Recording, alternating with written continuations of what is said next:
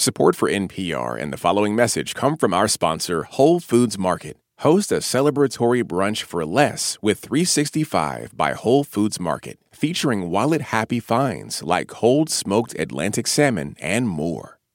Hey, everybody, it's Marielle.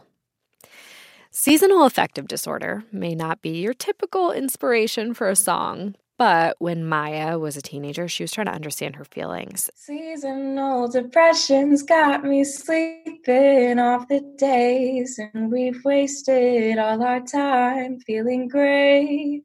That's Maya, who also goes by the name mxmtoon. She's a singer songwriter from California. She doesn't use her last name publicly to protect the privacy of her family.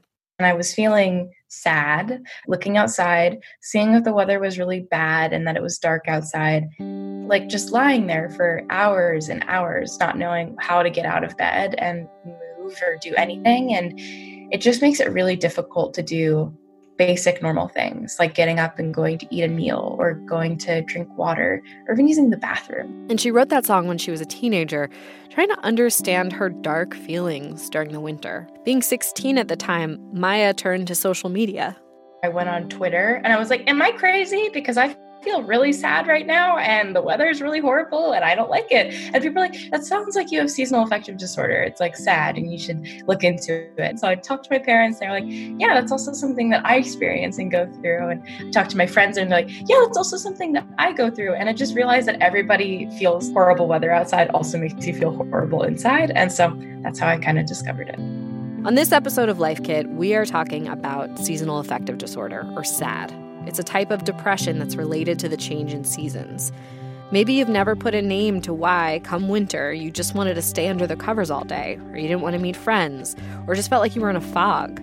Reporter Kavitha Cardoza is going to explain why you might feel this way and share some simple ways to feel better and more like yourself.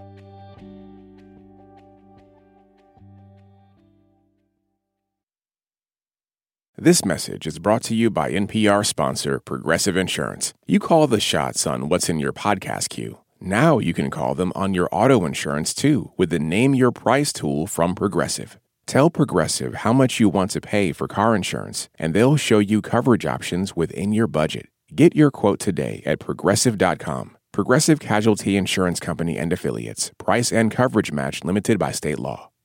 Support for NPR and the following message come from our sponsor, Whole Foods Market. Host a celebratory brunch for less with 365 by Whole Foods Market, featuring wallet happy finds like cold smoked Atlantic salmon, mini quiches, organic everything bagels, and more. Plus, visit the floral department and jazz up your table with a beautiful bouquet of big, bright, sourced for good flowers. When the brunch has to be perfect and delicious, go to your local Whole Foods Market.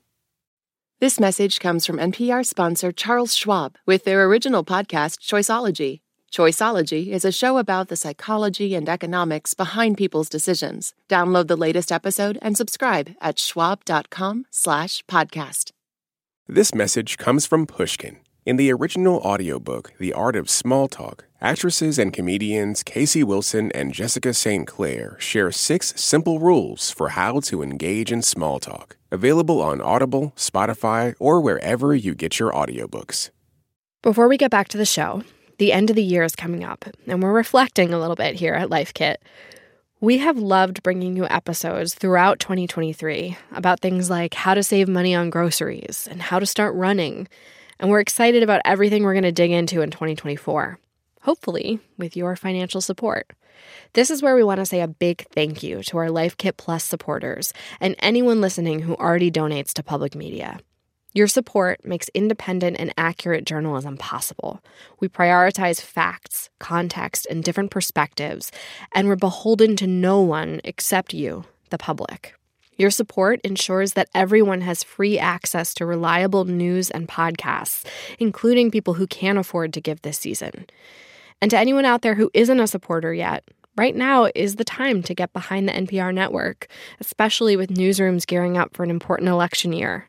Supporting public media now takes just a few minutes and makes a real difference in what's possible moving forward. So join NPR Plus or make a tax-deductible donation now at donate.npr.org/lifekit. And thank you. Dr. Norman Rosenthal is a clinical professor of psychiatry at Georgetown University School of Medicine. Years ago, he noticed feeling less energetic during the winter and began studying the problem in others who said they felt the same way. Just like the autumn leaves, they became depressed on schedule, people getting less energetic and feeling worse as the days got shorter. And then in the spring, all of that being reversed. So it seemed like quite a distinct syndrome. And that was our first study of seasonal affective disorder, which is what it became known as. He found about 1 in 20 people in the US has seasonal affective disorder or full blown winter depression. Feeling sluggish, depressed, oversleeping, overeating, you may gain weight and be disinterested in doing things you previously enjoyed.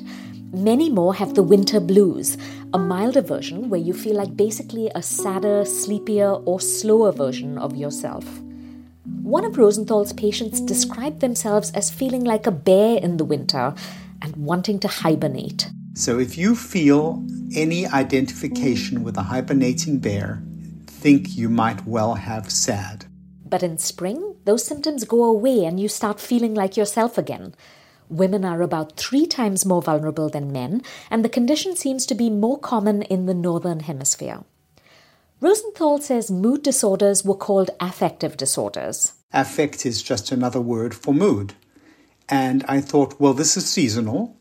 And if we have seasonal affective disorder, it would be a snappy acronym, SAD.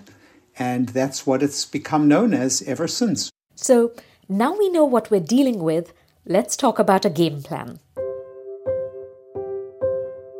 Takeaway one is recognize your symptoms and their seasonal pattern.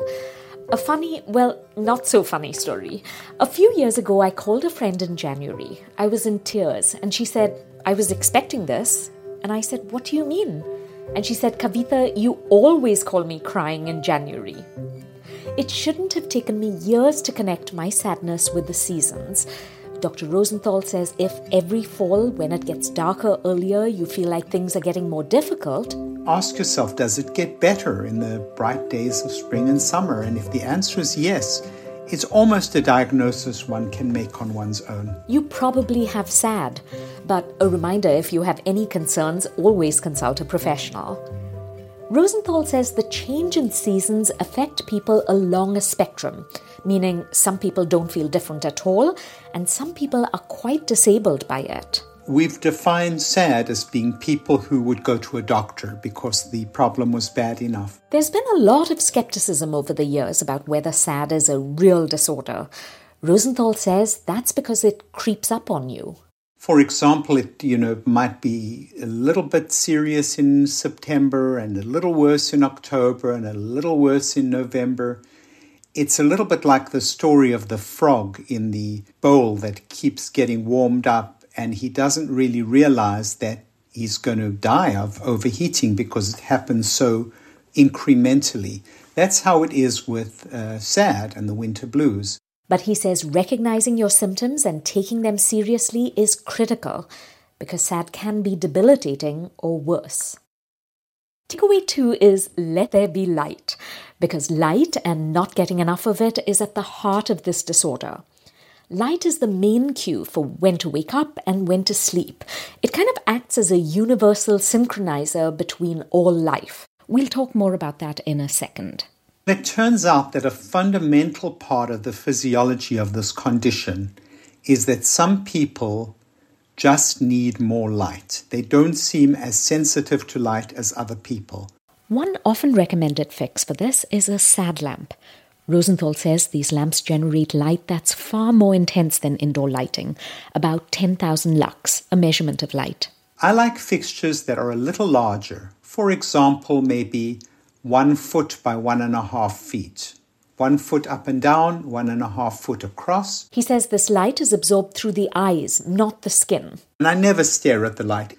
It's always coming down a little bit from an upper angle. I like the boxes that transmit the light downwards because that's how we evolved to see light with the heavens above and the sun shining down so that it comes and hits the bottom part of our retina, the morning is often the best time. and the earlier the better. He says if you use a lamp for about 20 to 30 minutes a day, you should feel a difference within two weeks. If you don't, return it. Recent studies suggest that the value of preventative light therapy is inconclusive. It's really a patient's preference whether to use it or not. But Rosenthal says it's still a common treatment for those with SAD because for some, SAD lamps can make a big difference. Like Isabella Harris, who's known as Is in the vlogging world and lives in Virginia. She experiences SAD as general like fogginess and sleepiness most people go about their day normally with indoor lighting, but for people with SAD, that indoor lighting is the equivalent of darkness. Is bought a SAD lamp, as they're known, and the result was night and day. It's like what someone feels like when they jump into cold water and it brings you to like a sharper alertness. If I come in like feeling a bit foggy headed, I'll turn it on and it functions a lot like taking a walk outside, just like allowing my brain to wake up a little bit. And that's probably not the clinical term, but it feels like it's like waking up. She's used this special SAD lamp for eight years. And on the days that I don't, I notice a significant difference in, you know, irritability, in kind of just general hopelessness and definitely energy levels. And even if you do use a SAD lamp, make sure you're still trying to get as much natural light as possible. Go outside even if you don't feel like it. Even when it seems overcast, you're still getting light from the sun. And remember, small things can make a difference. So trim any overgrowth around your windows and clean the panes. Takeaway three is being thoughtful and consistent about what you eat. Dr. Rosenthal says people with SAD have a tremendous craving for carbohydrates. They crave sweets and starches. And needless to say, that puts on weight. And they can't always take it off in the summer. So every year they're ratcheting up a little more, a little more, and it's a real problem. Emily Manoogian is a PhD and clinical researcher at the Salk Institute for Biological Studies. She says it's not just what you eat and how much, but when. To understand this, we need to talk about circadian rhythms. Circadian is just Latin for about a day. Um, and so when we talk about circadian rhythms, it's we're referring to these 24 hour rhythms that we have within our body and kind of throughout biologies. Think of every cell and system in your body as having a tiny clock. And each of these tiny clocks are on approximately 24 hour cycles so a master clock in your brain has to coordinate and make sure they all work together. This circadian system essentially signals your body what time of day it is, what time of year it is, and helps match your behavior with the environment. Manoogian says people with SAD usually have a sort of delay in their circadian rhythm, meaning something's a little off it might really be getting at that they're having a harder time coordinating their internal rhythms with the environment. And so as you start to not be able to resync every day, that can lead to kind of this misalignment of my body doesn't think it's time and now I'm forcing it to wake up. Manoogian says just like light, food is a strong environmental signal. If you're eating, your body thinks it should be awake. Eating is the biggest cue to your digestive system, to the rest of your body. So, what does this have to do with SAD? She says when days get shorter, eating or not eating is a good way to signal all those tiny clocks. Able to coordinate your internal clocks with your environment can kind of help ease any burden that changes in seasons might have. Make sure to stop eating three hours before you go to bed so your body knows it's time to rest. By just controlling the time that you eat and say keep it to a consistent 10 to 12 hours every day, you're now giving your body a really strong cue to tell it the time of day that it is, regardless of anything else that's going on. Takeaway four is get some exercise. Emily Manoogian says, like light or food, it's another environmental cue that helps signal all those internal clocks what time it is. There's a lot more data coming out now on how physical activity actually affects your clocks and how that feedback feeds back on the master clock in the brain to be able to kind of coordinate your system. She says physical activity is a cue that says, wake up, and so by doing things like exercising, you know, during the active time of your day can actually help your body again know kind of what time of day it is, coordinate, you know, using all that energy and, you know, stimulating the brain to be awake to the right time of day, and then allowing your body to really rest in the evening. Really controlling those external cues allows your body to really respond to the environment much better. If you work out indoors, Rosenthal says make sure you put on that sad lamp for a twofer. I never work out indoors during the winter without having my light box on, and uh, I would encourage other people, especially those with this problem, to do the same. He says when it's cold and dark and you don't feel energetic and aren't active, it's a vicious cycle. You don't feel like getting up in the morning, so you pull the covers over your head, so you get less light, so you feel more depressed, so you feel even less like getting up. Whereas if you force yourself to get up, then uh, push yourself to do all these things, then you can feel much, much better. And feeling much, much better is the goal. Takeaway five is to reduce stress. You may want to decorate a room with bright colors and photographs that make you smile. You may want to see a therapist and talk through how you feel. You may want to try meditation. Rosenthal says the effects of practicing meditation and SAD haven't been fully studied yet, but he believes it can help. What meditation does is it de stresses you. He says seasonal affective disorder has three main causes there's a genetic component, a lack of light component, and there's stress. Stress is going to bring out the symptoms because if you didn't have anything you had to get up and do, and you could lie around, it wouldn't emerge in such a symptomatic way. But it's when you've got things to do and you're feeling down and not thinking straight and not feeling effective, that's when you can really feel most depressed. So anything that reduces stress, which meditation can do, can make a better ju- adjustment to the winter. Another thing you can do is make pleasurable plans. It may need a little more creativity because of the coronavirus, maybe painting or dancing or meeting a friend. Because sometimes when you plan to do something enjoyable and you make yourself go through with it, in spite of everything, you find yourself having a wonderful time. Maya says she doesn't wait for occasions like a birthday or holidays to do something special.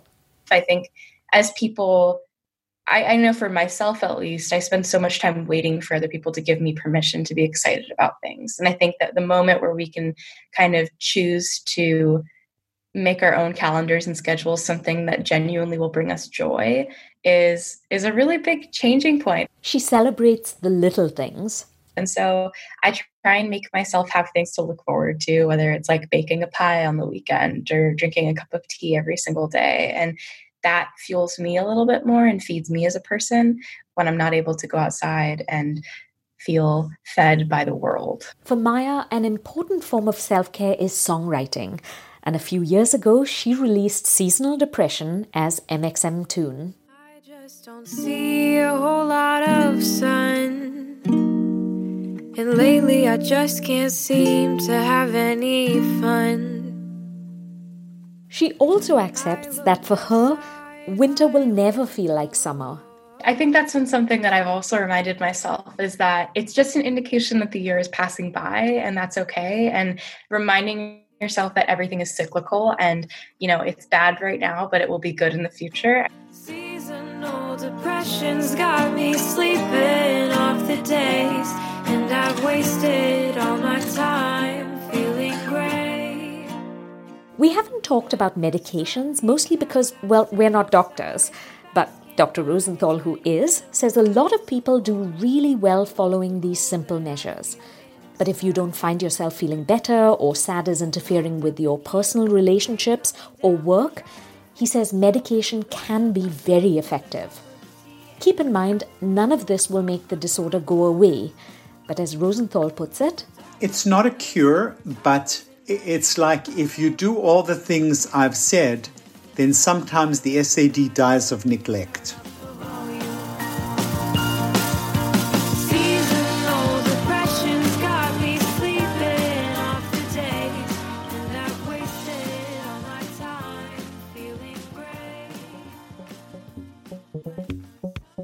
Alright, so let's recap tips for managing your sad symptoms and not being a bear this winter.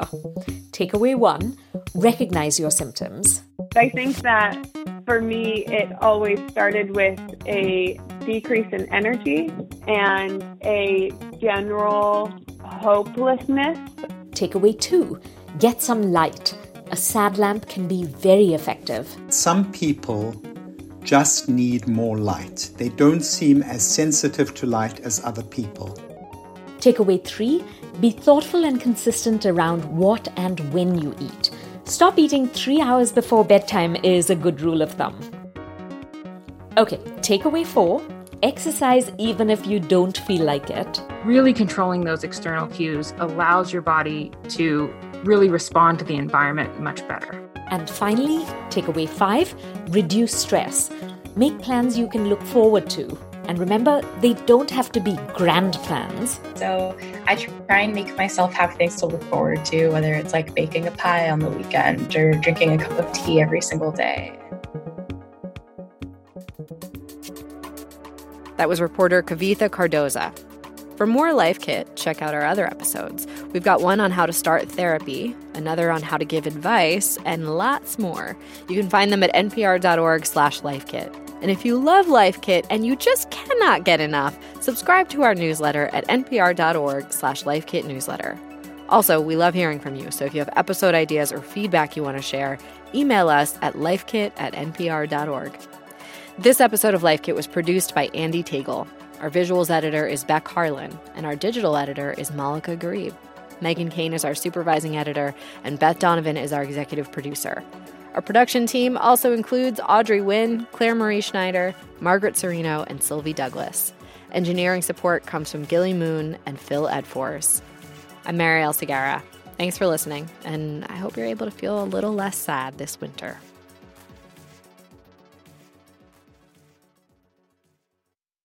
This message comes from NPR sponsor Discover. Tired of not getting a hold of anyone when you have questions about your credit card? With 24 7 live customer service from Discover, everyone has the option to talk to a real person. Limitations apply. See terms at discover.com/slash credit card. This message comes from NPR sponsor, the Schizophrenia and Psychosis Action Alliance, working to shatter barriers to treatment, survival, and recovery so that people with schizophrenia can thrive. They are one of the few advocacy organizations focused only on schizophrenia and psychosis, and as a result, have a deep understanding of this brain disease. They actively partner with like minded organizations to conduct research, improve access to resources, and empower individuals with schizophrenia and their families. More at wecanthrive.org. It's a high stakes election year, so it's not enough to just follow along. You need to understand what's happening so you are fully informed come November. Every weekday on the NPR Politics Podcast, our political reporters break down important stories and backstories from the campaign trail so you understand why it matters to you. Listen to the NPR Politics Podcast wherever you get your podcasts.